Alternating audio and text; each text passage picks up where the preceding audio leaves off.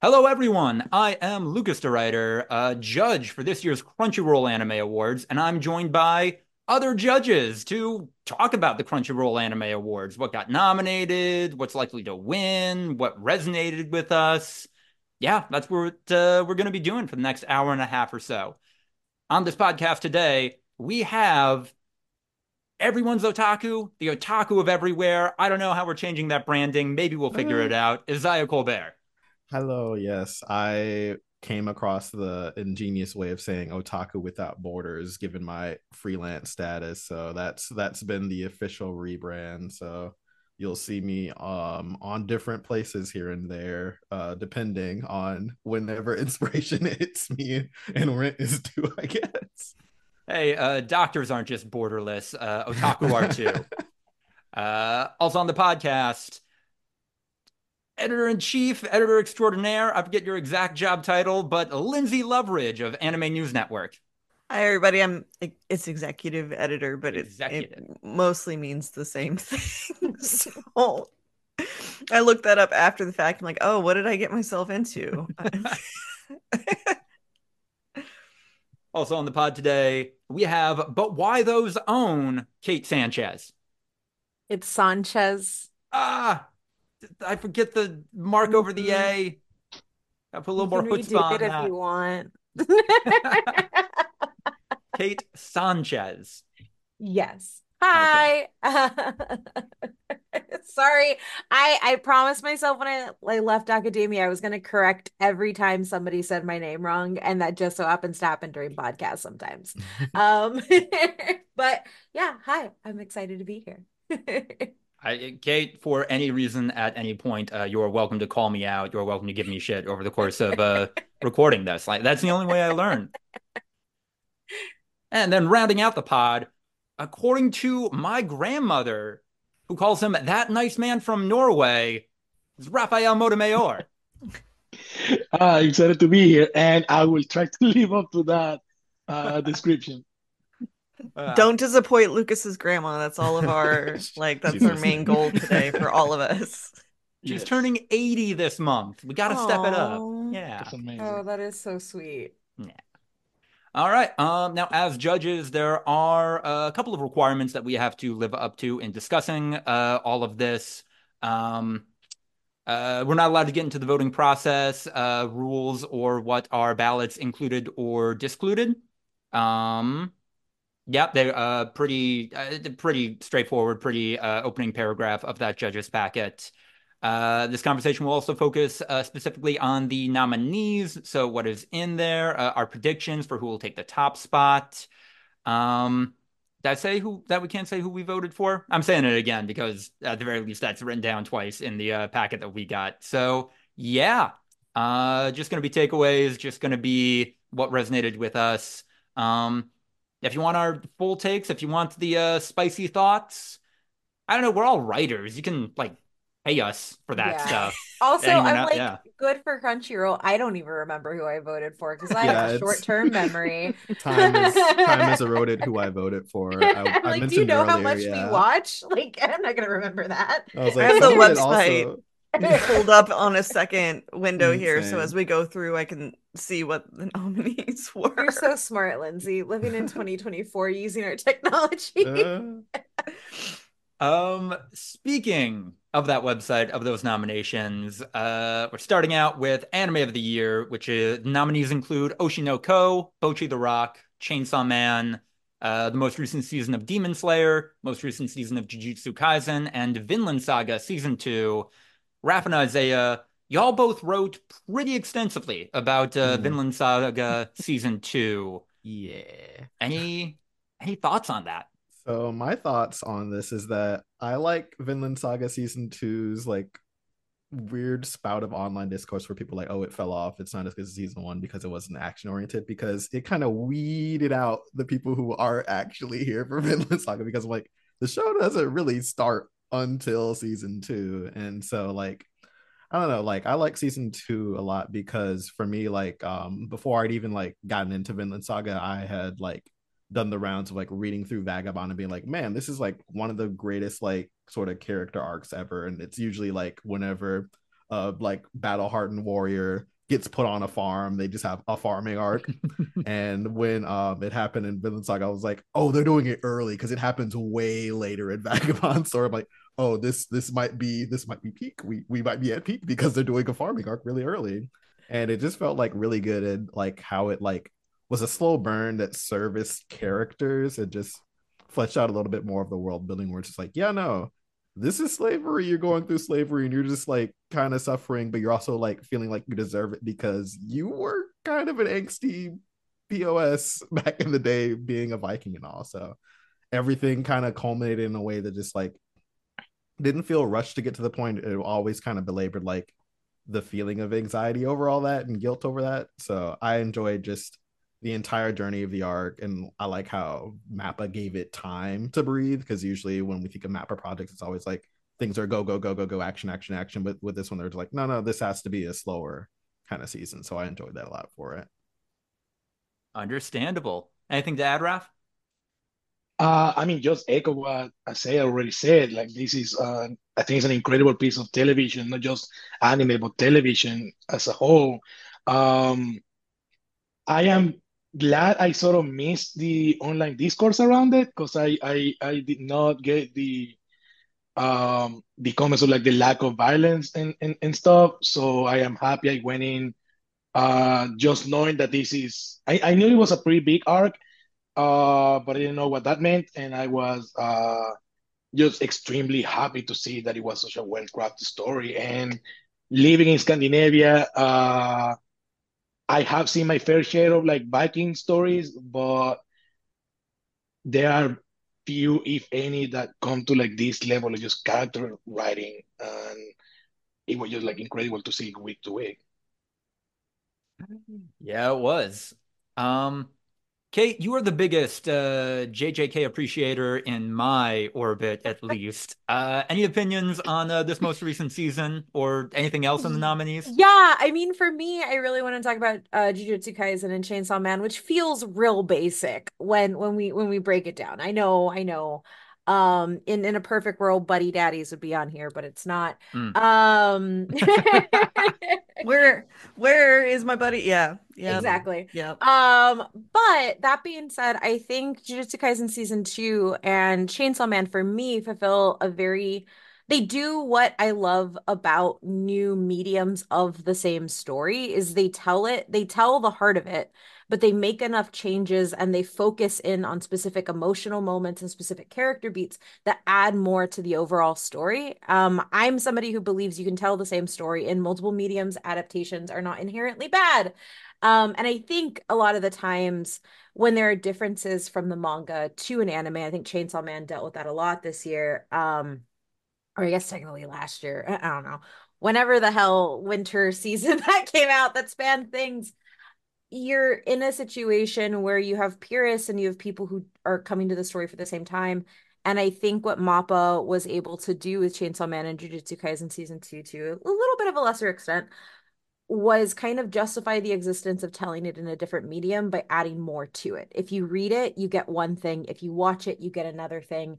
And as somebody who appreciates both those stories on their own, and I, maybe this is just biased because I love Aki like with all my heart, and so does Mappa apparently. Uh, it just adds so much more to it. And I think for Jujutsu Kaisen season two, very specifically, there there are two. I I know that some folks may have not have liked it. Perhaps some folks on this podcast right now. Um, but for me, I really appreciated the time investment in Cour One into building out more of the relationship elements between Geto and Gojo specifically. And then because I'm a huge action fan in general, I appreciated the adaptation of a lot of the fight scenes working in some I- iconic live action film moments. You have the raid, you have the Matrix, you have like really large, just kind of tent poles of action cinema brought to life in in that fast-paced Mappa action storytelling and that's what I appreciate uh, mostly. And also, if you've read JJK, like I don't tell people to go read it because it's highly convoluted because Gege doesn't know how not to explain everything to everyone. um, I think Mappa does a good job. So yeah, I will be a, J- a, a Jujutsu Kaisen season two defender. Um, but I ultimately that's my takeaway and why I think they kind of stand out for me also a justification to make me not sound super basic and saying that I really love these two things that everybody else also really loves. I wait. Can I can I ask just to clarify? Is the season two is just the first half that's nominated, right, or is it the whole thing? It's the whole thing. Really clarified. It has to be that, the that, thing, that, right? that makes a big difference. It does make a big difference depending depending on whether you're it's just the uh, Geto Suguru mm. uh, flashback arc or if it's um or sorry Geto Gojo flashback arc or if it's um that and all the Shibuya incident I, arc. I would assume that the whole thing is because usually the anime awards is specific on season debut, and that because it ran concurrently, both cours are inside the window. So I would yeah, assume it would have to be the full thing. Like, I'm, I'm operating under that assumption, but I guess we'll find out for sure next anime awards and whether it's uh, nominated again, right? this is uh, true. The the image for Jujutsu Kaisen does appear to be uh, from the second half of uh, of the most recent season uh, uh on the Anime Awards page. If if that's any indication. Yeah. Um I, Lynzee, you got any hot well, takes about uh, anything? Wait, are you sure about that? Because it's Cour One on the the Crunchyroll website. Oh, is uh, that that's cour one. That's Gojo's past arc, or I guess they called it hidden inventory. Uh, I'm looking at the the Anime Awards website, and the key art that they have for Anime of the Year for Jujutsu Kaisen season two is uh Shibuya incident. Oh well, then there okay. we go. It's all two because the key art that they made for Anime of the Year with all six, it has the cour one photo. Hmm. Huh. It's in their announcement one look, this is called journalism. Getting to the bottom of it right on this podcast. I sent the link in chat. okay. okay. Well, yeah. I perused that link. Lynzee, yeah, feelings about anything in here? Um, yeah. So looking at anime of the year, right? So we've got we've got six nominees.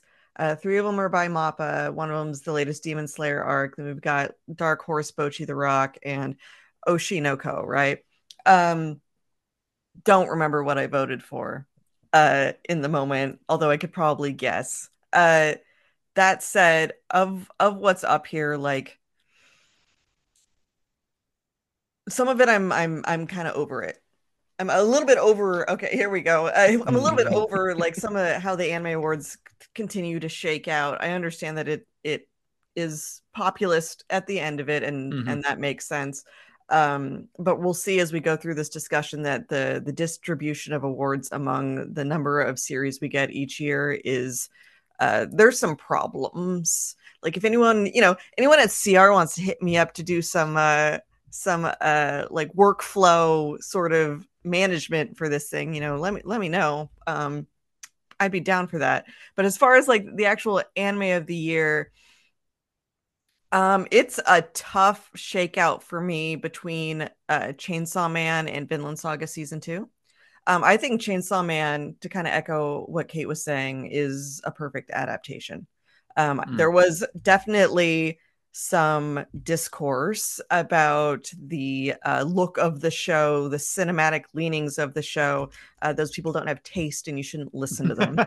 Um, here, here, Lynzee. Here, this here. Is a, this is a perfect adaptation. Um, nothing in that like there are so many moments from that season that hit me in the gut, and I had read the manga, so like I knew everything that was coming, but like, um, like Hime's death spoiler alert where they do the the amazing uh, shot of her basically having body parts disappear but you don't see it. There's just a weight to her body and you're like oh her legs are gone. Things like that are happening. Like that just i think about that scene still and this series aired uh last fall like fall 2022 last fall so i mean i'm still thinking about chainsaw man mm. um i have uh I'm the naysayer for JJK season two. I I think a lot of my issues with that season has more to do with Mappa production issues affecting the quality of the show as it came out. Yeah. And I think they could have edited uh Gege's Akutami's uh explanation stuff even even more because that, that, that's the kind of stuff that keeps me out of shonen a lot of the time. Yeah. Um, I have a hard time with JoJo's Bizarre Adventure for the same reason. I'm just like, just, oh. just, yeah. just shut up, just shut up and let the things hit each other. I, I get it. Like yeah. I'm watching what's happening on screen, right? So, um, that and you know the production issues on JJK and the work issues going on at Mappa yep. make it really hard to like endorse that that production as a like as a whole package regardless of its artistic merit like just the circumstances in which it was produced make it difficult. Um i didn't watch the latest arc of demon slayer but everyone i trust say it was really boring so i don't know why it's it was here. mid. It was truly mid. You have the ruby red episode which is some of the best animation ufotable has done yeah. and then it's it's a whole lot of nothing after yeah. that this is completely anecdotal but i have i have a, a a teenage family member, right? 14. Um, and I'm kind of their anime auntie sort of situation. Uh, and they were telling me about their friend and mentioned to me, they're like, So my friend really likes Demon Slayer, but I mean, the animation's great, but I think the story's kind of mid. And I was like, The kids know. All right, the kids know. They're tapped in. They're coming was, around. That was my thing too. I was like, whatever, like when Demon Slayer first came out, I only heard people like hyping up, being like, "Oh, but this episode, like episode sixteen, is like good." I'm like, but I have to get there. And, like, yeah. Like, like, oh, these four little, seconds of animation were really yeah. cool. I guess a little off topic, but I had a similar conversation with someone about Hunter Hunter, and they're like, Hunter Hunter's mm. amazing, amazing, amazing, but you got to get to like episode twenty. So I'm like, I don't 20, 20, 20. It's hard. It's two it's whole hard, seasons man. to like power through, man. I got stuff to do. Anyway, um, but Vinland Saga, you know, echoing a lot of what uh, Isaiah and Rafael said earlier. Um, amazing drama there. Uh, just beautiful message in general. Uh, a character arc, you know, we rarely see, and I feel like my appreciation appreciation for that show heightened after um, we had a journalist interview Makoto, Makoto Yukimura, and he was just like, "Yeah, um, if my government tells me that I have to go to war, I'm going to jail." Like he is just like so about it. It's not just a story yeah. to him. I feel like he is really committed to the themes and messaging in it, which is just great to see as well. So, uh, yeah, um, it's a toss up between for me between Vinland Saga and Chainsaw Man. Oshi no Ko, um, powerhouse opening ending themes. Mm-hmm. Uh, you know, had a great 90 minute opener. I guess some people have also been divisive about the necessity of that, but um just great show, but it doesn't have it kind of just plateaus at one point and so i feel like that hurts it a bit compared to uh, something that felt like it had a, a, natural sort of conclusion of an arc at the end mm-hmm. i don't mm-hmm. think Oshi no Ko had that i'm gonna watch season two but just as a contained package you know mm-hmm. No, I, I I do agree, Lynzee. I think I think for me, like that's one of the things that like when I look at this or when I look at all the awards, like you said, like there's a disparity and there's a shonen bias when it like comes down to it, which is something that like if you have if, if you've been around in anime space or even mangas, like this goes back to just even just people what people read from the manga yeah. about what gets kind of airtime, what gets seen, what gets talked about. It is it is really hard because like I do genuinely think Buddy Daddies was the best anime of last year. Like it, it had clear narrative arc, great animation, really hot guys. Oh my god, amazing score, amazing score. You know, great like tension, like yes. But overcoming it, it, family it, trauma, exactly. escaping a cycle of violence and abuse. Come on, guys. the, the importance of blood not being your family. yeah. But what oh. of the oh. power scaling in Buddy Daddies? Are there grades in Buddy Daddy? There are not.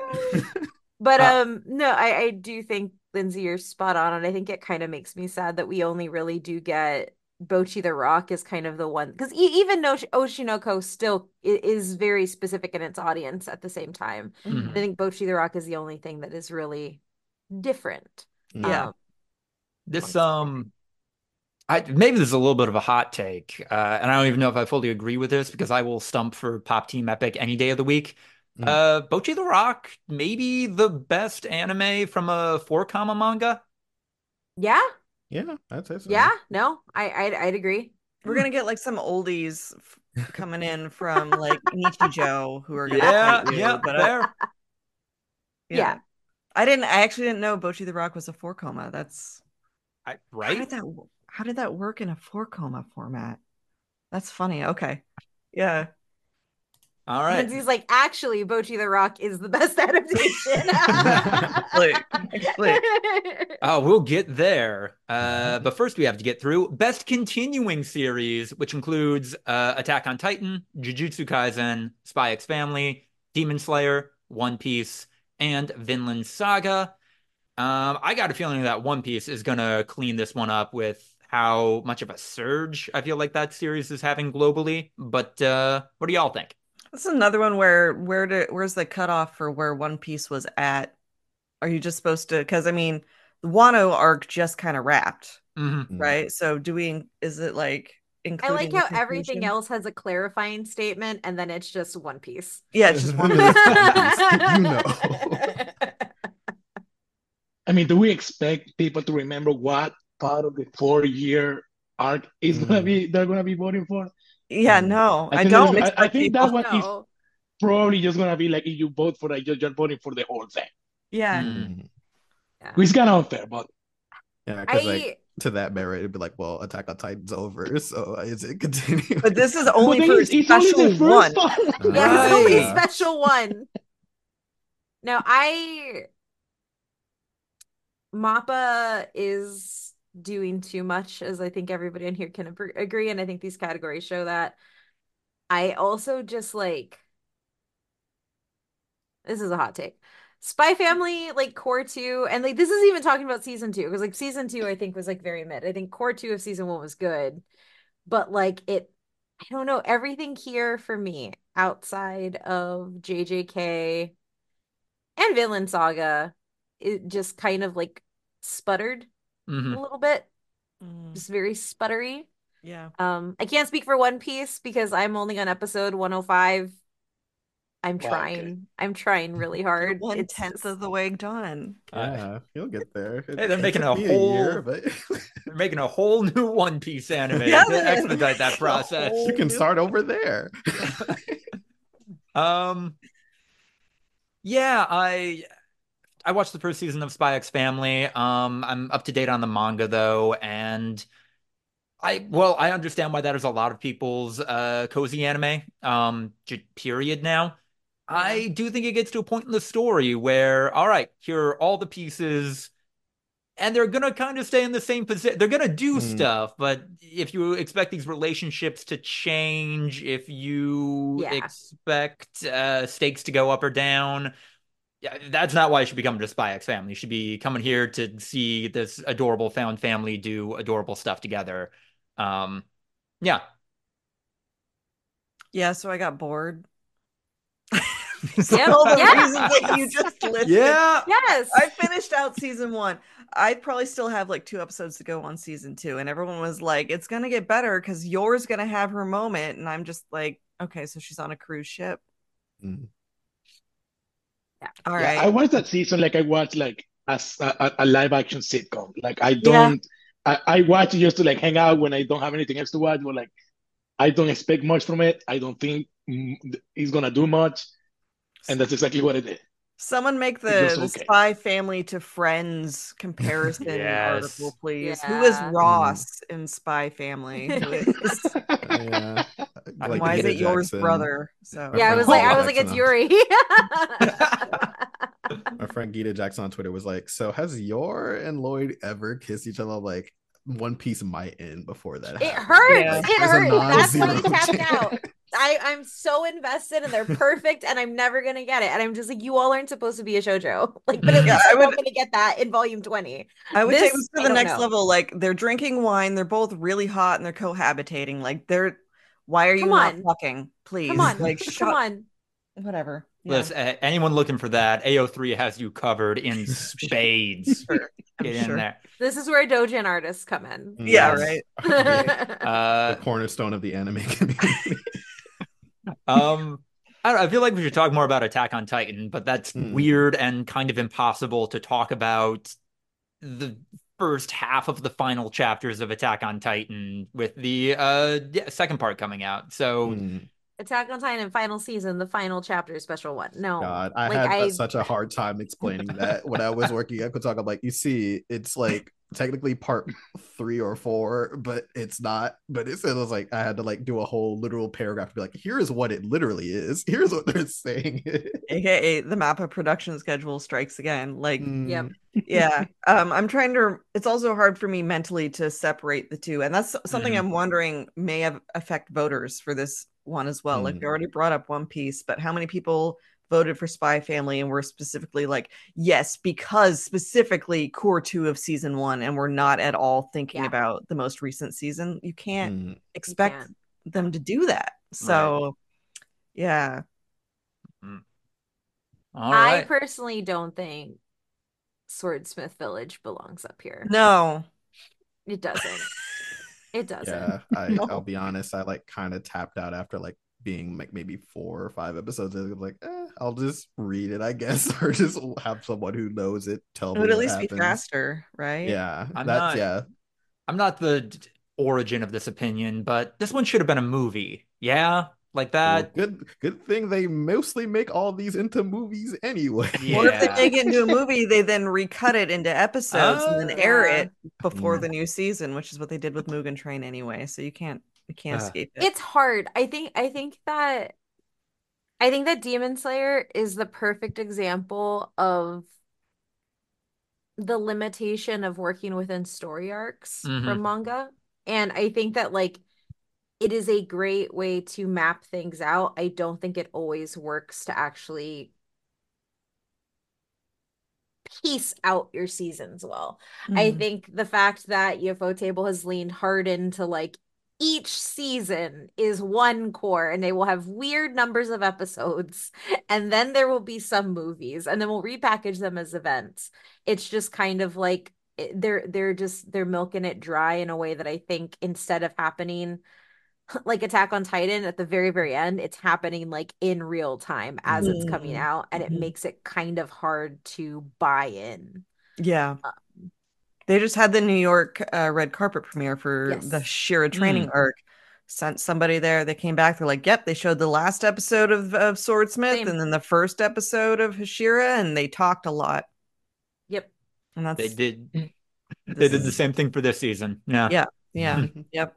It's just which I do think there is a space to do like novelty specialty events because I do think some animes some anime has animation that warrants it, but I think that some of the marketing is very disingenuous as to what you're going to get when you go into it, and that's yeah. the problem. Yeah. Uh, okay. Uh, if I think I'm the only, I think I may be the only one here who has seen One Piece. Uh, if I can just quickly, because I think I just shared essay is like, is... excuse me, sir. How dare you assume? Too much time trying to figure out where the cutoff point is, and I think it is right when Gear Five happens. So I think mm. oh, that okay. will, like, if it gets votes, it's because of that. And I do think that uh Gear Five is white hair imp- Luffy. Yes. Ah, yeah. I know a thing. uh, I do think like the the way that show improved, like in the last year and a half, has been really interesting to watch. So I think like if if any vote that that show gets in that category is going to be because of that, and I think like it's not without merit. I don't know like that's enough to like to put it against the other shows. Uh, but then again, like everything else in this category is like a weird, like half a season of a thing so I, I don't know in terms of like what can win, but I think like there's merit to having One Piece in there. Do you, do you guys think there's burnout on Attack on Titan? I mean, it's dominated in previous CR awards, mm. and I'm I wondering hope, if people are finally like, I'm over it. I hope there was. I hope there is. I mean, we're gonna get special too. But then if the there is this year, but... what about next year? Yeah, mm. yeah. Well, it, like is this going to work like the oscars where a special one is just like ignored and then next year everyone gives it to Yeah. special two because it's finally you know you Mm. can vote on the end of I- the decade long trauma we've all Yeah, been I could see yeah. that. Or it's But that's swoops now assuming because they people realize voted that this thinking of just- special two. yeah Yeah. yeah That's assuming they remember this is only part one and that they can Yeah. vote for part two next year, yeah Mm. which I don't think. That's That giving many an anime realize fans a lot of credit. I don't think they did. Uh, I mean, general consensus on you know the Attack on Titan finale, both uh, well from the manga at least, was that it uh, a weaker ending to be generous. Um, Isaiah, I think you actually wrote about how the Yeah, anime I changed it up a little bit, but I was real brave that day because like there was a lot of times where I was like, I don't think I'm like have the mental faculty to handle talking about Attack on Titan in a critical way and like dealing with Mhm. whatever like blowback that will be for it. But like I'll at least say like because I remember when Attack on Titan first came out, like a lot of the way that like behind the like book like quotes would be would be like it's the Game of Thrones of anime. I'm like, well, it definitely was the Game of Thrones of anime. I'll say that much. But like, yeah, the anime definitely does like clarify a few things because like the manga makes it almost as if characters are just like, you know what, you're a really cool guy, and it's like, but wait a minute, like, um, the the show definitely like it like I guess half steps into like being like, well, we're not gonna like um completely like just let just like kind of like there's there's a word for it that I thought about when I was thinking about Final Fantasy, but um, uh, it was like in a way where like they don't really like goad him in a way Mhm. that they do in the like manga where they're just like, you know what, I kind of get it. You you lu- you Lelouch yourself for us, and you know that was kind of cool. I'm like, no, not really, because at No, least not- Lelouch was self aware that there was a point where he fucked up and he had to keep up the bit. I don't think Eren. It was Eren just No. kind of gave No. up on Destiny. Eren, Eren is No. irredeemable. Anyone Eren who like goes still under the jail. Like he's not in jail. He is under the jail. Like no.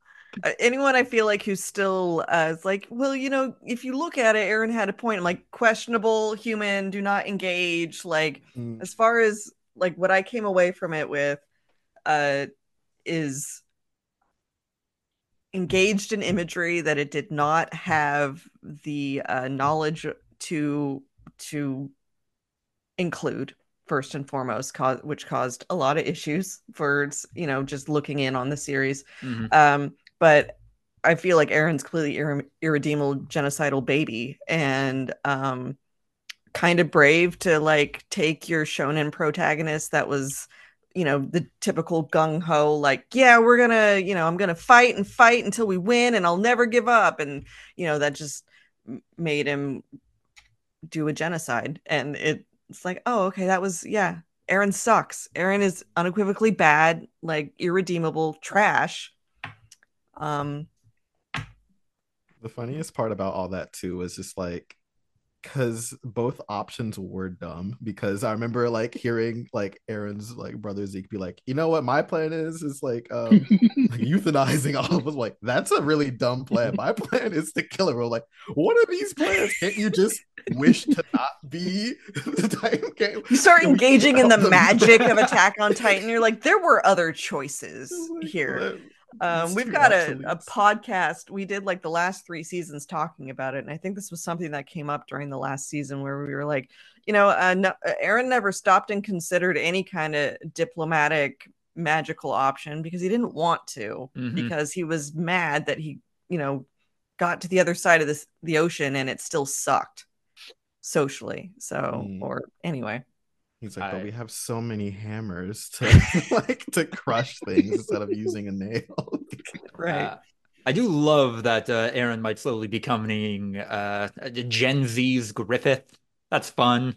That's nice. It's nice that that character uh, can can be a flag like that. that's an interesting i like that You just Wow. made me think of it with like the yeah, uh, it didn't yeah. occur to me. I'm like, yeah, yeah, he he is. All right, then we are heading into uh, this one should be a little interesting. Best new series: Oshi no Ko, Bocchi the Rock, Chainsaw Man, Heavenly Delusion, Hell's Paradise, and Zom 100 Bucket List of the Dead. Um, maybe a question ah no that does get into like what we voted for a little bit um I think I will be honest my love of two of these comes strictly from my deep love of their manga mm-hmm. um and it is very hard so like Zom 100 I love I love the premise I love everything it hits on such a very deep level like Akira's entire existence mm. speaks to so many people who are burnt out increasingly the release schedule of that show messed it up mm-hmm. so deeply. Um, and I don't, and and I think because of those production issues and because of that, it it falls off at the end and it makes it hard for me to like even have it on this list, despite one of the best like first episodes I think of the year. Um, and then Hell's Paradise, I've rewatched it. I, I I tweeted out when I fin when the when the when volume 13 came out and it was done and I read it and I was like, I want Mappa to adapt this because they're the only people who can capture like the beauty and the horror at the same time really well.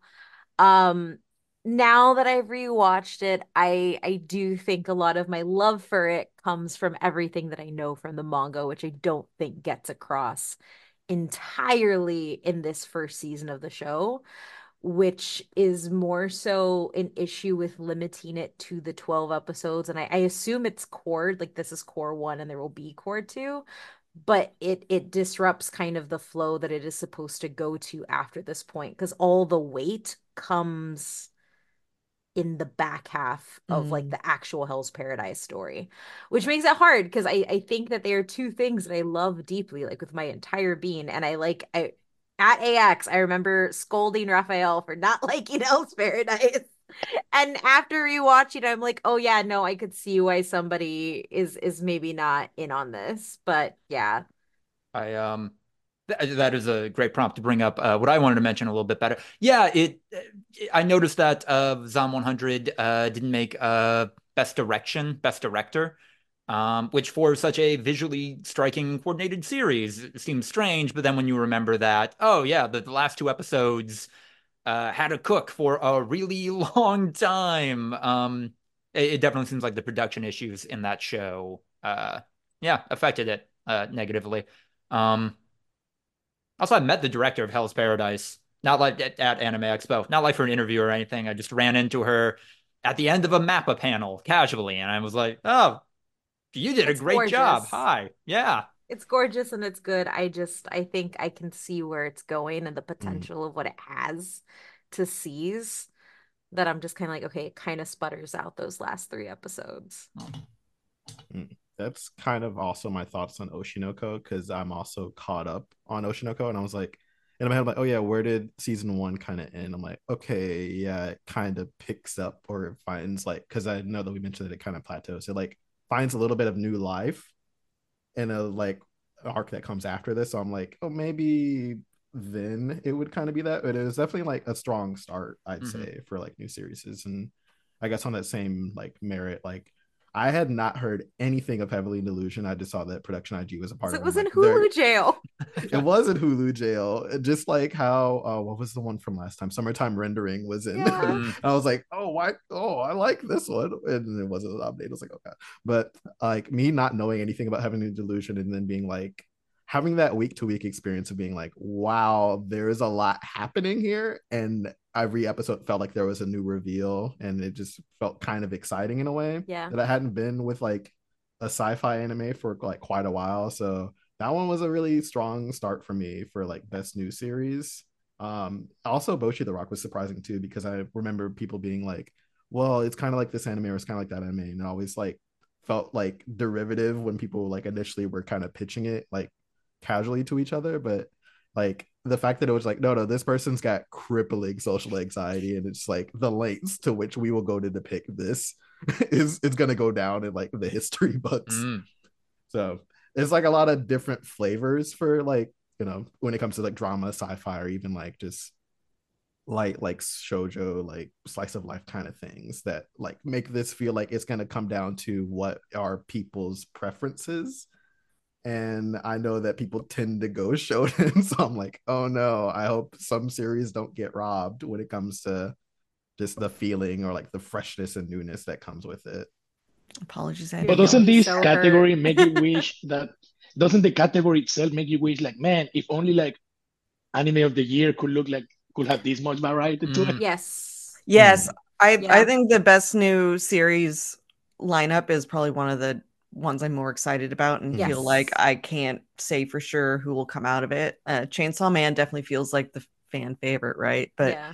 um like isaiah said heavenly delusion that was an amazing show. It was phenomenal. Yeah it was uh the direction on that was was just out of this world. The animation production quality was the gorgeous. sound design was really good. Yeah and there's so much breadcrumbs throughout it mm. and it's it's rare that we get a sci-fi slash like mystery story where you can go back and watch it and it's like oh man they had this from the very start and i didn't know i didn't catch mm. up on it. There's all these like things sprinkled out. There's even stuff they haven't overtly told us but you can put together just within the first season itself. It's a just a stellar show and the hulu jail thing definitely hurt it. There were also subtitle issues early on with some of the episodes too that just were frustrating so i don't know if that'll really hurt. Actually, why we didn't end up covering it because the person we had set for it had issues with the subtitles in those premiere episodes, and it just, I think we ended up doing a, a season finale, but we didn't give it the week to week treatment that we probably should have. Yeah, this is where I say that I was lucky that I watched it on Disney Plus without any issue whatsoever. yeah, it may it may have been better for everyone internationally where mm. they're not still splitting content up between. Yeah Disney owned Hulu and actually Disney Plus itself. I think they've started migrating to just Disney Plus now. You can find some uh some stuff you wouldn't expect to associate with the Disney brand now mm. on Disney Plus yeah. in America.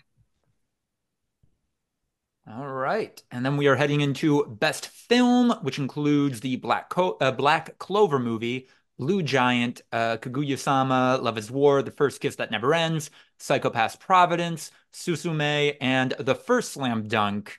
Uh, and for as much as I think that The First Slam Dunk was robbed by not getting an Oscar nomination, uh, Makoto Shinkai is just the anime movie man of the moment. So Suzume mm. feels like it is a lock to win this one for me. Mm. Blue Giant is the most angry I have been for something not getting award accolades Ooh. in anything. That movie is a level of phenomenal to me that like I like I don't think I have felt that emotional watching a movie as I have like they have actual like renowned jazz performers doing the performances that they feature in the film. They use 3D rendering in a way that isn't weird but actually like shows you when the the the characters start going into their flow state and start like feeling the jazz.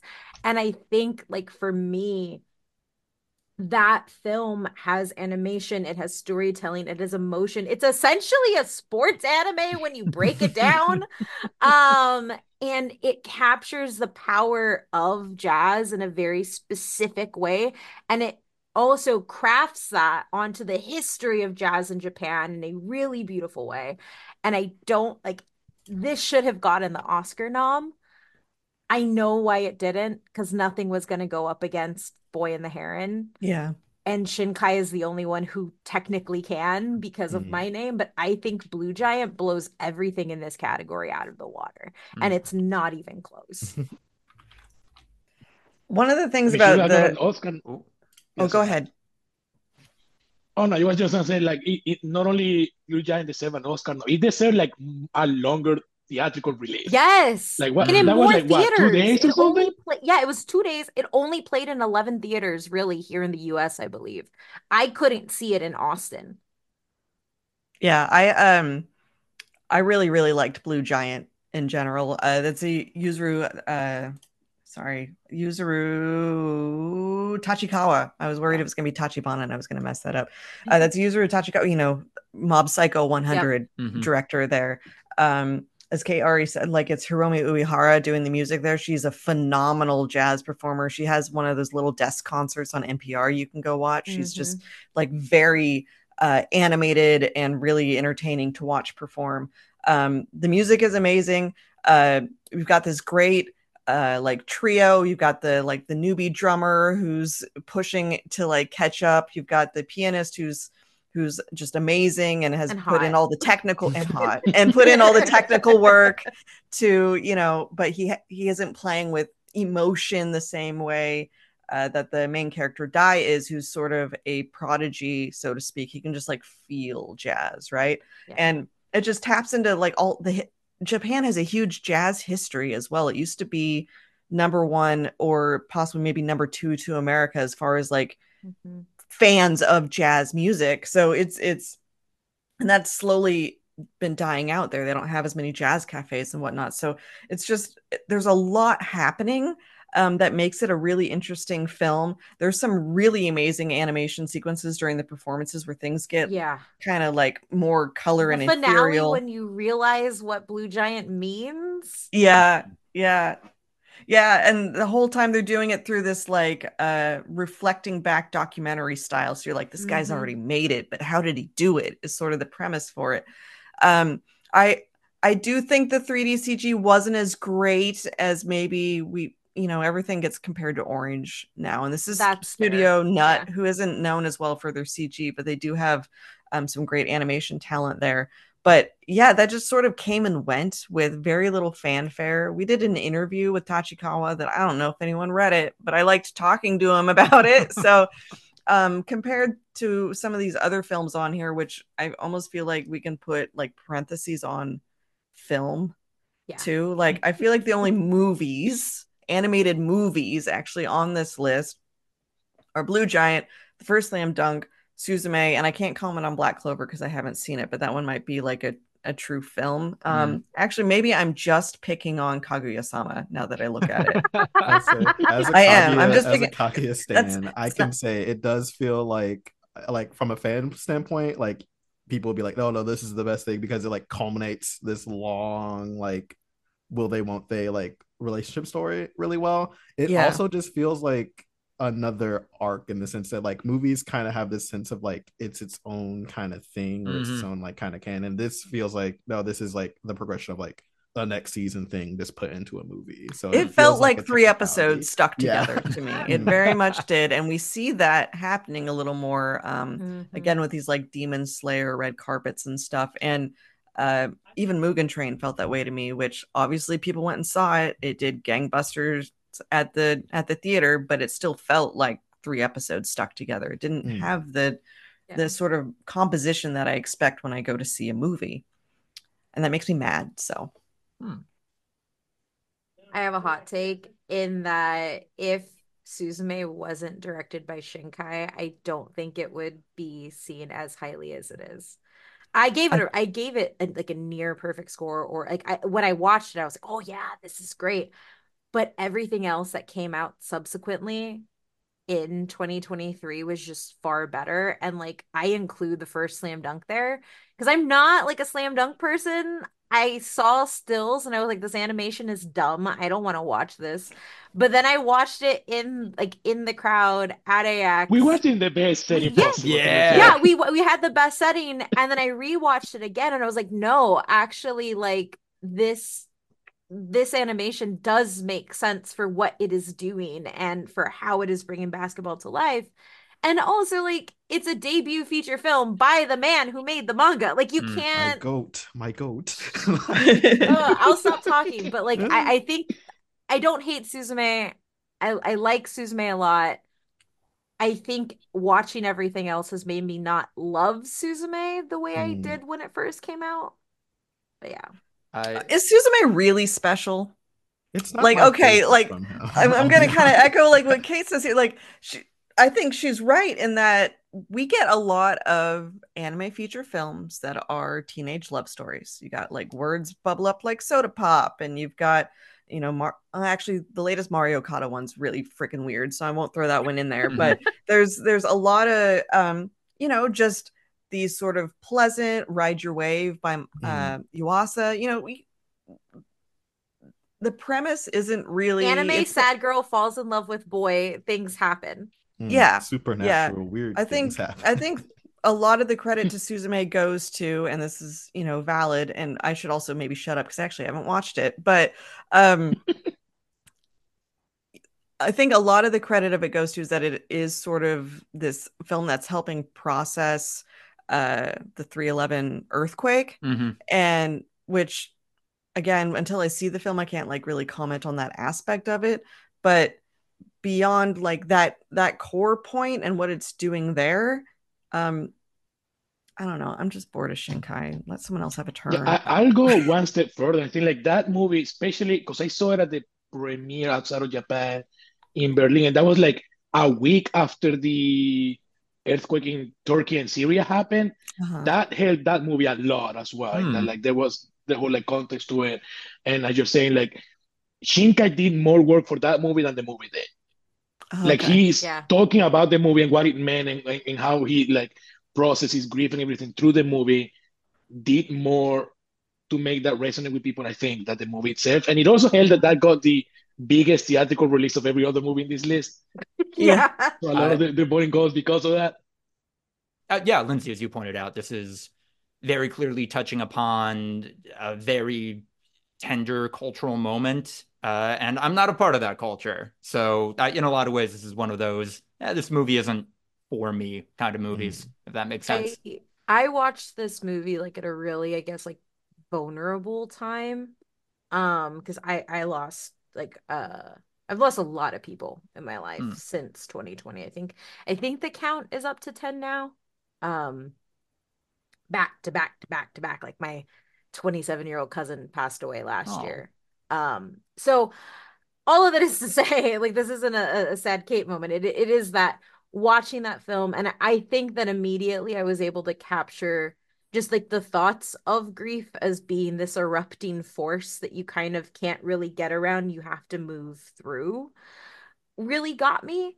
Um, but then when I sat down to kind of like think about it deeper and and try to like write something on it and try to like con like put like the emotional feeling I had into words for anybody else that I was talking to to like make it real, I had a really hard time doing that because it was something that was more amorphous and personal and myself laying something on to the movie. And, and I don't want to say laying something on because it is very Mhm. clearly about 311 and it is very clearly about a cultural processing of, of grief and disaster.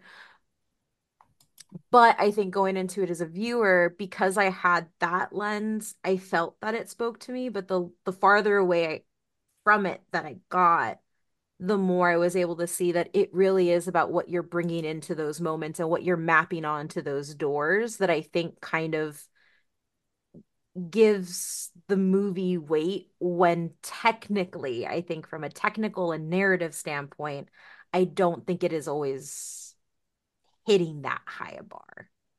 If I don't know if any of that makes sense, like at all, but No, I it It also absolutely doesn't help that I think out of the the big two that we've been talking about, Blue Giant, Slam Dunk, and Suzume, like Suzume is the one that we we like visually we've seen this. Mhm. Like it's not doing anything particularly Lin- Lynzee new right, yeah.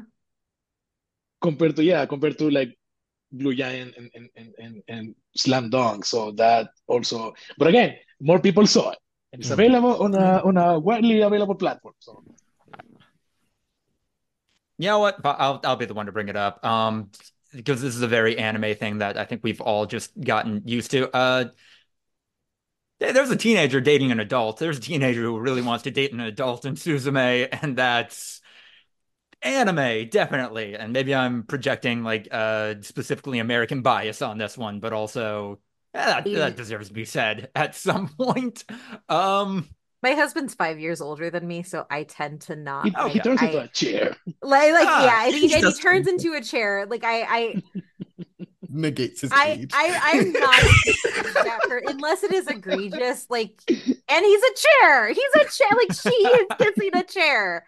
I I it it doesn't bother me most of the time, and I think when I yeah I I think it it's really hard for me sometimes because I I think there are cases where it is clearly something that is predatory and not good, and that happens in anime a lot. mhm. But then sometimes I think that we map that those bad experiences onto ones that I don't think necessarily warrant that type of viewing, I think.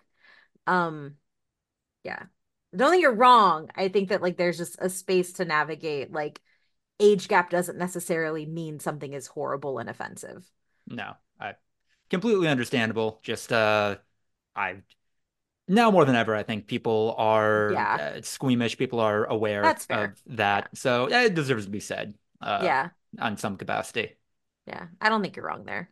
All right, now I am excited for this discourse most of all. Uh, best original anime, Akiba Maid War, Birdie Wing Season 2, Buddy Daddies, Do It Yourself, Mobile Suit Gundam, The Witch from Mercury, The Marginal Service. One of these things is not like the other, is uh, what I'm going to say first and foremost. But, How did uh, it get there? Who put it there? Uh, Who watched know. it? I've checked wanna Mal. I've checked like the ratings on ANN. I don't know who watched it. Who watched Marginal Service? Anybody here? No. I gave it one episode. It does some weird cop stuff out of the gate, so I noped out of it. But I mean, outside of that one, um, and I guess I can't speak to do it yourself. Like this is probably the most contentious category of anything we've Mhm. talked about so far. It's like part of me in my head, I'm like, as an extension of the Gundam universe, do you count as an original story? It's an Yeah, AU. Best original It's an screenplay. AU. Best adapted screenplay again. I guess. But, uh, I don't understand why it's here and not anime of the year or best Yes. continuing series Mhm. series. Like that is my issue. Yeah, I don't. Yeah, I thought it was really strange. It was kind of relegated to best original anime, and maybe I think there's a character over in Must Protect at All Costs, but Yeah. otherwise, Witch from Mercury is kind of not here, Yeah. which is weird. And it's real weird. the entire series. Um, Mhm. it's not just the first cour or second. So, what happened? I watched this episode, this series week to week. I took notes. I Mm. did research so I could understand the, the political hierarchy. I was I was in it. I bought every single motorcade and nothing happened. So I don't yeah, I thought it was really strange it only ended up in um so few categories compared to some of the like shonen shows that we've talked about which are in like 12 Yeah. or more Yeah. categories and like can we do Suletta a solid and get her a couple more in here? Yeah. anti-mecha propaganda rearing its head yet again. Uh, It Yeah. is, Go. It is weird how uh, the mecha genre, mecha fans, uh, very much it feels like the backbone of the broader anime community, anime industry. But then, like, yeah, a general general awards competition like this, it's it appears as infrequently as it did. I It's don't know. strange because it's an entry level series too. Yeah. It's Yeah. like you don't need to know anything about UC. If you don't know who Char is, you're fine. Like there's there's no like uh gates you got to jump over to understand what's going on. You know, same with Iron Blooded Orphans, right? It's uh and it was really really popular. It's not I wouldn't consider the Gundam show a dark horse by any means, but it's not really represented a whole lot in the voting lineup. We Mm. dedicated a day to it. We we gave it a day. We gave it, yeah, social media gave it a day and more fan art than we'd seen in a long time. Mm. So We I gave it a day over Demon Slayer. we did. Yeah. That is funny how that happens. Like- Um, and yeah, for as much as we just talked about Mobile Suit Gundam, The Witch from Mercury, uh, I don't, I, I think Akiba Maid War's gonna win this one. People Uh, slept on that one. That You one think They so? did, and they were wrong to Ugh. do That it. one had me laughing so hard because I'm like, this is just a Yakuza side quest made into an Mm. anime. I loved Akiba. I loved I did. it so much. I I actually, other than the marginal service, I love this category Mhm. so much because it's so different and Yeah. so weird and like Yeah. that's good. Like I think this is like the best. If you had to be like, hey Kate, like what are the genres of anime? I would just like show this category. Mm. Yeah, yeah. Yeah, but I think the other thing that I do want to point out is it feels weird. I think the reason why Gundam feels weird is because it is a powerhouse of an IP. But if you notice, we have a sports anime in here, but it's a sports anime centered on girls. We have Mhm. Akiba Maid War, we have Buddy Daddies, whose target audience was mostly women. We have Do It Yourself, which is women or girls again. And I think that that is the factor between just dumping them in best original anime is it's Mm. once again anime fans denying the fact that there is good stuff to be had from things directed at girls and women and i think that that's frustrating especially gundam because women built the gundam franchise and the creator will say has said that over and over and over again. But I think that like looking at this, despite the strengths of all of them, I think that that is the connecting factors to why they are all just here. No, I I, I agree with that. I mean, service. I mean, I, I don't. there there are shirtless guys in marginal service. So there we that's go. Why it's there too. Um, yeah. Uh, so yeah, it is really a strange lineup. Um, I think maybe we don't get a ton of originals uh compared to adaptations so it is like a That's slimmer fair. it is mm. you know slimmer pickings but um I, I do agree that it at least you could maybe make a, a trending or a, pull out a trend from if most original works are kind of going towards the the female yeah. demographic compared to adaptive works yeah that's hmm. fair I, Although I think a lot of dudes liked Birdie Wing, to be fair. Oh, I, I think dudes did really like Birdie Wing. Yeah. I I think this is the Mother's Basement quote. Um, he pointed out in a video a while back that uh, actually original anime is, yeah, for as kind of thin a slice of the pie as it often is, that's what people point to most often as like the best of anime, whether that's Cowboy Bebop, Evangelion. And then, yeah, looking through 2023's best original anime. I'm yeah, on average, I am bigger on all of these series than uh, I think any category we've talked about so far, and I think that yeah, having to pick between Buddy Daddies and Akiba Maid Wars and Gundam is a crime. yeah, it is. Yeah, it is. It really, it was it hard. Truly is. Yeah, I think yeah. When I was going around voting, I was like, I'm gonna skip this category because I really have to think on this. One. Yeah, yeah. Uh, all right. Um, I don't. We're all getting... these are gay. Yes. yes. Yeah. Yes. All these are gay. I just yes, remember all of these like, are very gay. Yeah, do it yourself as well. Like yes. it's you know, very clumsy girlfriend doesn't know how to use a screwdriver and highly exactly. competent 3D printer girlfriend who, you know, is kind of tsundere but loves her. Um, I don't know if marginal service is gay because I don't know what it is. it's a lot. It, yeah. It, it, maybe, or it likes to present as a lot. Um, yeah. I, mm. There's this. I just like that Lynzee just pointed out that this is really just the best gay anime award. Yeah. Mm. Yeah. For 2023. yes. Yeah. I make that a category like, next year. A little like rainbow light bulb just lit up and was like, wait, like, and they were roommates. The category. uh, um, okay, so we are getting a little closer to some hard outs. I don't think we're gonna get to mm. every category. Is there anyone that people really wanted to get into? We're about to get into some of the more uh, technical stuff and then the genre stuff. Um, I know that yeah. I won't have much to say in the voice acting categories. Um, okay. I tend to just watch subtitled, so I don't really, I can't weigh in on that. Fair. Um, I think the only thing that I actually do, I have I have one thing to say about the voice acting category. In that I think that it is just good to have it here because I know for a lot of people um it, it's like an English voice actor may be the only person they ever hear voice this character, and that's what they're committed to.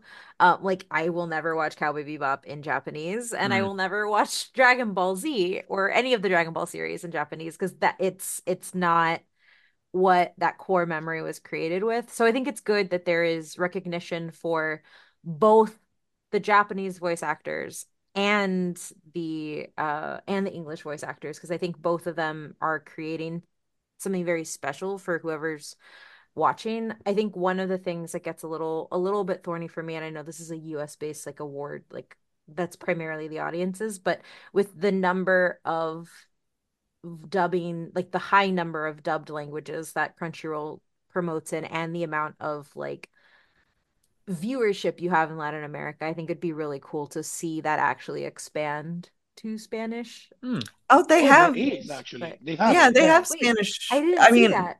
Yeah, I they announced for like almost all of their languages. Um, oh no, no, no! I meant like, is there a category for it? Uh, yeah, we could only vote on um, English oh, though because it's I region locked. I didn't know that. Yeah, it's region locked. Oh, yeah, I don't remember. That's yeah. what it is. What, what okay. There? Yeah. I. Oh, okay. I had no idea. They Then have like French, all of that. Spanish, Arabic, I had no idea that they that it was Yeah. region locked. That's Mhm. also really cool then. Yeah. Kudos. Um, my only hot take for best uh English voice performance. Um, hey, you know, Marissa Duran. I talk to her sometimes about college football on social media. I think that should be weighed into uh, uh people's decision making. I don't know. Um, yeah. All right. I uh, do wanna I do wanna ask people about best main character, actually. yeah, we should That- definitely that do is- the characters. Yeah, I think the character ones would be really good to talk about. Best main then- character. We got Denji, Eren, uh, Hitori Goto, Nah. Monkey D. Luffy, uh, Mob, and Thorfinn. So remember what I said earlier about Eren stands? Yeah, that's gonna be a presence in this voting. Jaegerists are gonna say stop the cow. Yes. Oh, Well, remember the year that there was best hero and best villain, and Eren was nominated for both. I was Yes. like, that's Yes. kind of funny. That Oh, he wasn't, though, I good. That's very funny. Yeah. Yeah. Uh, I can see a split vote between Eren and uh, anime's new best boy Mob um, Hmm. happening in this category. I feel like Mob Psycho season three did not do Yeah. as well as the previous two seasons at didn't. all. hmm I think this is a toss up between probably Denji and Thorfinn for for us in the back who are all about the Yeah. farming arc. Mm. Um if Eren wins, I mean, I won't be surprised, but I'll be deeply saddened. Yes. I'll take time off work. Um, that happens. So I think Denji has been the character that I routinely have to, or that I routinely like just protect and defend because I think people who haven't read or watched Chainsaw Man all the way through, they're like, he just wants to touch a boob. I was like, yeah, that, like, literally, this man has such a sad life that a boob touch is a like climactic dream for him. Mm, Like, that his- is what he thinks will be everything. and I actually- needs are Exactly. right.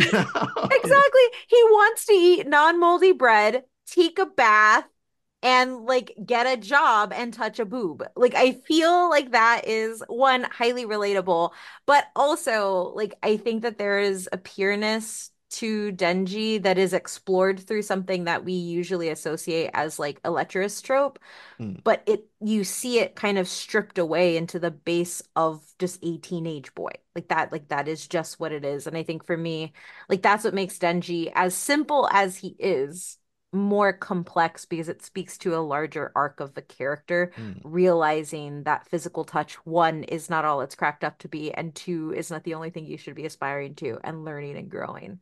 So my my, my best boy Denji, um, I think, but I do agree that I can see the Eren stance just coming in droves, and it will be sad. I think there's a there's a big gap between uh, a Denji and like a Mineta from My Hero Yes, Academia, right? And it's a very important. it's a cavern. It- it's a cavern. Yeah, yeah. Um, Denji is completely. I find him completely inoffensive in his sexual interest compared Yes. to a lot of other shows where you watch and it's got some horny guy in it with like boundary issues and Then stuff like that. asks. He He does. always asks. and he's also like you know you know he ha- he's also had opportunities and was like you know i don't i don't think I don't think like this is right. Like no, this. mm, yeah i think i gotta go you know so There, um, there's a fantastic moment fairly recently in the manga uh, where Denji is just exhausted at the realization that, oh wow, this is another adult woman trying to sexually exploit me for her own benefit. What is going on? Am I Yeah. putting this vibe out there? It, it was great. Um, yeah, I. um, I don't know what. Uh, do we want to talk about best anime song at all? Anyone have opinions on that? isn't it just gonna be YOASOBI's Yep. idol Yeah, from it- it feels like that's a Oshi no Ko? lot, Yeah. It- that's gotta just run away with it. Yeah, Right. I I don't know if anybody saw the Mama performance, but like literally like every Korean idol got up on a stage and did this did the dance to the song and Oh, wow. like it was with Yoso like it it was and I say Korean idols just because like I'm I'm very big in the K-pop space and all of my favorite people were up there doing dances, but it was literally like almost everybody from a mama category was just mm. up there dancing during the performance. Like I I think that that is a level of cultural impact that I don't think anything else really reaches. Yeah. It even touched my circles where Atarashii Gakko like showed up yes! to do the like, the dance. Yeah. Yeah. Um no, that makes sense. And um, Idol is probably also going to run away with uh, best opening sequence. Mm-hmm. Uh, that one, I would, I would like to see more of a fight mm. with that one because I feel like that's supposed to take into consideration the the animation that is accompanying the song more than just mm-hmm. the song itself. Um Zom 100's opening is really yeah. really good real good. Heavenly delusions opening is really really good. Kickbacks opening with all of its like movie references that had it's people so like yeah searching them out on the internet really good the news. Kickback made the regular news. Yeah. Yeah yeah, yeah. i think kickback I, I think it's a it's a toss up for me for kickback and where our blue is just because i'm i'm that person um for opening sequence but i agree that like it's based on like everything that comes into it. Mm-hmm. Um, I also wish I could just nominate every single Chainsaw Man ending that was perfectly yeah, was curated to, to the episode that preceded it. Yeah, that felt like, like, a sweep for the because like you have like twelve like yeah. I will say for the ending sequences, uh, 200 million centimeter long blades. That is the only one canonized in the manga by uh, yeah. uh, Maximum the Hormone being in there as a lark. Um, yeah. Uh, yeah. Uh, outside of that, I. Mephisto is also really good. Mephisto, um, that is the one I would give. Yeah, Mephisto is very good. Um, it's hard for me to pick a favorite Chainsaw Man ending, and I don't have the titles of the songs like off the top of my head, but I think my favorite one is the one that had all the horses in it. Oh yeah, weird, all the weird horses. Yeah. yeah. that was good. That was good. Uh, I think that's like the best at opening or ending is like it had like where everything connects. It has to be perfect weirdness, perfect song, references, and then also just being completely disparate, like animation from what is being said in the words. Mm. Yeah. and that is that is perfection when you hit all of those. Um, actually, you know, this is probably a good one to talk about with this crowd to close. Uh, anyone have any picks, any insights for the best director category? Pulling it up. I think going between Ryu Nakayama. Yes. And honestly, like I know that Shota's gonna get it for Jujutsu Kaisen season two. I I think it should be Hirotaka Mori for Heavenly the Delusion. I think I think Ryu and Hirotaka are like the two for me that I think really are able to capture like di- direction in a very holistic standpoint. Mm. Um, and I think they really showcase, and I think Ryu more so, uh, or Nakayama more so than than anything, is just the ability to bring to bridge live action cinema and animation in a way that doesn't devalue the animative the an- the animated medium, which I think is very hard to do. Um, because we've it's between of... Mori and Nakayama for me too. Like yeah. it's a strong competition between the two. Um, I lean a little bit more towards Nakayama, but it's like it's by a hair. Yeah. And some of that is also out of like solidarity for the bullshit he put up with. Oh yeah. Because of his direction of the show. I that's probably not why you give people awards, but it does make me like root for him just a little bit more. I um actually I probably uh, the most beneficial to Nakayama uh, if he wins. I, I believe I read he's starting his own studio now. Yes. He's doing mm-hmm. okay. Yes. Yep. Yeah. is bleeding talent. So yeah, yep. Nakayama's at his own studio is and so is uh, Sunghoo Park. They've all yep. both left. And um, as I mean, I'll be the first to say, as somebody who and I'm not signing any kind of petition. I'm not signing a change.org thing, but as someone who did have frustrations with uh, the Chainsaw Man, Chainsaw Man adaptation, Uh, I don't think that can be laid at Nakayama's feet. All of the changes that I found frustrating, I think, are more uh, top level than that. Uh, kind of, yeah, yeah. But did that, you write that piece for me, Lucas? Was that you? I woulda. I would have written that. No, maybe that was someone else. We did publish a thing from a point of view of people who who were not happy with the direction, and no, you bringing I, that up was like, wait, did did Lucas write that? Never mind. no, it sounds like something I would say, but I, I and like this is one of those controversies. I can't. Well, I can't express this. I can't get on anyone's side because now people have made it the weird and more politicized yeah. than it should be. Um. Okay, I go for it. No, I was just gonna say I think the way the reason Nakayama for me is solid is because it wasn't the large spectacle scenes that got me or sequences that got me. It was the smaller moments where he mm. makes coffee. Coffee. Mm-hmm. Yeah, coffee, but like very specifically he makes the characters small. Like mm-hmm. that scene where Aki is in the hospital bed and it it's just panned out and he is like that is an understanding of visuals not just in trying to like show a thing but trying to like make you feel a thing um nakayama made smoking really sad and depressing again yes and emotional yes. uh I think also I think also a thing to keep in mind is that Chainsaw Man as a manga is really engaged in that medium, really playing to the benefits of that space. Yeah in a way that makes it really difficult to translate. And it was never going to be translated perfectly. And the fact that the anime does such a great job with, I, it was going to be hard. It was going to be hard for anyone to bring the Chainsaw Man uh, manga to the anime format. And yeah. yeah, Nakayama sure did do a great stab at it. Okay.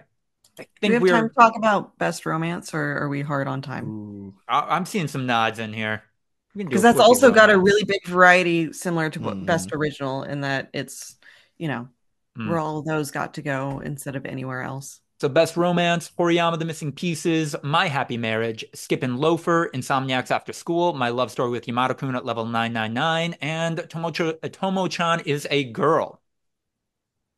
I love all these series so yeah, much this one was hard. Yeah. They deserve so much more love than just being put into the love category. Yeah, because like Skip and Loafer's kind of not really a romance at mm. this point in it either. Yeah. Yeah, it gave me more slice of life vibes, but mm-hmm. I'm I'm about to be a hater. I uh. bounced uh, off of Tomo-chan as a girl. I found uh, a lot of the liked it. I loved it. The jokes got to be I, they played in a little much of a like gender assumptions space mm. for me that I, yeah, I get it. I get why it's appealing. It, I, I bounced off it, and that's a me thing. Hmm. Yeah, I was a tomboy growing up who consistently got like thought of as something that I or as a gender that I wasn't and that just hit me. Mm. So because it was very hard to have crushes on like it was very hard and I think that that that as cute and funny as it is, I actually think some of the ways that it handles those assumptions and how you deal with the weight others put on you and you just like want to be yourself was really, really good. Mm-hmm. Um, but I also have the manga that I that I love deeply, so that also colors that. Uh, I will also say, My Happy Marriage is probably the most talked about anime that mm. I have not watched from this past year. It's real good.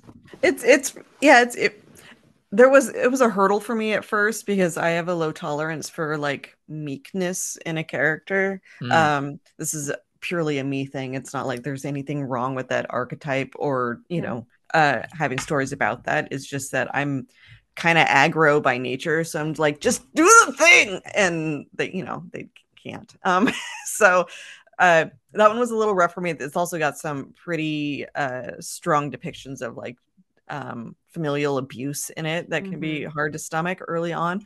But it really is about, you know, a girl coming into her own and like finding her her own like value in herself and her ability to like stand up for herself and realize that she has a right to happiness. Um and I mean her fiance is also really cute and he's just he is kind of stereotypical perfect husband material but it's you know, so it's kind of comforting in that way, right? Like he, it's not the sort of josei story about getting betrothed to the guy who's secretly soft inside but is actually mean and you know abusive sort of stuff. This isn't like a hot gimmick or anything like that. Um, he is very like, what can I do to help you? Um, let me bring my sister and have her come over so that you can have like a female friend to like bounce ideas off of and help you solve your issues because I can't fix everything for you. It's just it's it's good and and there's magic mm. for reasons. well, well, my love story with Yamada Kun at level 99 has uh, Gamers in it. Gamers in Love by uh, Madhouse uh, Studio behind uh, Nana. yes. I I forget. I forget Madhouse plays as equally in the uh, shojo space as they do in the shonen mm. space. Mm-hmm.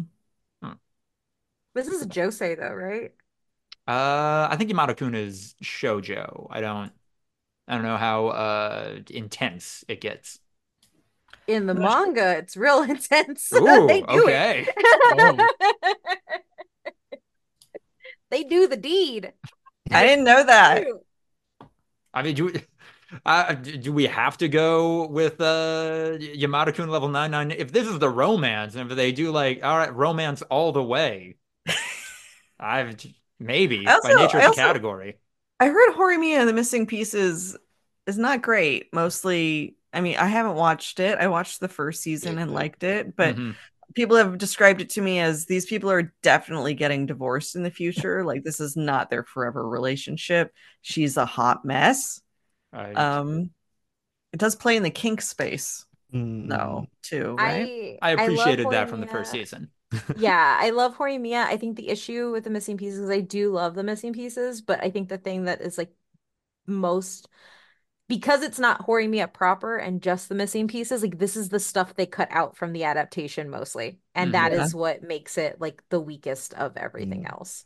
Um, I wonder if you could really do an episode oh. rearrangement huh. and it would be better. Yeah.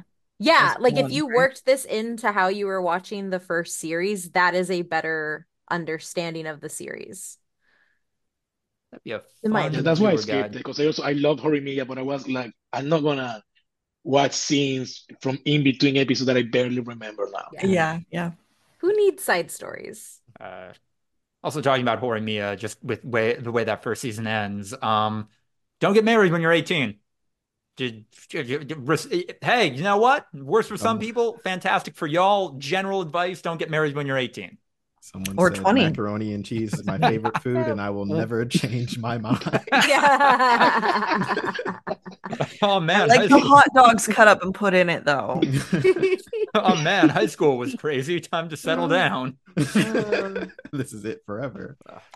All right, uh, we are really coming up against those hard outs now. So, hmm. um, do you want to do a round? everyone's uh acts, everyone's socials, anything people can keep an eye out for, and then yeah, uh I'm Lucas DeRuyter at Lucas DeRuyter on Twitter. Don't follow me on Twitter though. Go to Bluesky where I am Lucas DeRuyter. Uh, wrote about uh, the novels, the light novels that inspired the Persona games uh, over at IGN recently. Uh, go check that out. Um, yeah, and uh, more more in the works, plugging away, freelance capacity right now. Uh, Isaiah, where can people find you? Um, uh, you can find me on Twitter at Shin I um Isaiah S H I N E Y E Z E H U H H. I made sure it was really hard to find me on social media. Uh, there's a link tree in there for everything else to make that a little bit easier for your first hurdle there. Um, I guess uh, I'm currently freelancing. I've got some stuff in the works. Uh, you can mostly find me over at IGN or over at Anime News Network. Hmm. Uh, Rafael, where are you at? I'm also on Twitter. I don't know why, but I'm still there at Rafael Motamayor. And I write, but also doing the freelance thing, run for whoever. Uh, I got some stuff in the works that I don't know when they're coming up, but they're coming up eventually. Now, share. Lynzee, Hi, uh, you can find, I mean, my Twitter exists. I, I try not to post there because it's a hellscape um, at ANN underscore Lynzee, L Y N Z E E. Uh, but you can find me over on Bluesky, uh, same at, except they don't let you use underscores there. I was really mad about that too. So it's just ANN Lynzee. Um, I'm also on a podcast every week called the ANN After Show. Right now, we are talking about uh, solo leveling, uh, whether we would eat the food on Delicious in Dungeon, and recently Bravern, which oh. you guys should all be watching. Bang Brave Bravern. Uh, it's great. Um, but yeah, I mostly find me at Anime News Network, where I'm contractually obligated to put everything I write. and Kate, bring us home. Uh, you can find me at Mithrandir on literally everything. I secured handles. I don't go on to Bluesky. There was like only annoying people over there when it first started. Oh, no. like me. Uh, no, no, no, not now. It's opened up now, but it just uh I needed some more melanin to get on the platform before mm. before I started investing time in it. Um, but I'm gonna start posting more there. I am on the Hellscape. I will stay on it until I can no longer go there and I eventually get banned. Um, just because that's where all the people who follow me are. Um, also on Instagram, and you can find all my writing up at butwhytho.net. I am currently reviewing Cherry Magic, which is an anime I have waited so long for. It feels like forever. There are two feature film movies in two different languages, and I just now got the anime. Uh, and then uh, The Witch and the Beast and Bucchigiri um, are my three that I'm doing episodically. And then I do a lot of, I guess technically they're called character guides on stuff that I really love. Um, it was an ex- excuse to write about why Geto and Gojo are boyfriends. And I did that in both yeah. of their character guides. So you can go read that. Kate, I got to introduce you uh, to my friend Jenny, admin of the Cherry Magic Wiki. Uh, y'all would y'all get on. And thank you for reminding me. I think I have an interview going up on But Why Tho uh, this month. Yes, maybe. Hopefully, go go to But Why Tho. Go to all the websites we mentioned. And um, hey, thank you to Crunchyroll for uh, making us judges, for doing this anime award show, for giving us an excuse to talk about a lot of great, weird, interesting anime. Uh, thank you all for listening to this, and have a great day. Bye. Bye.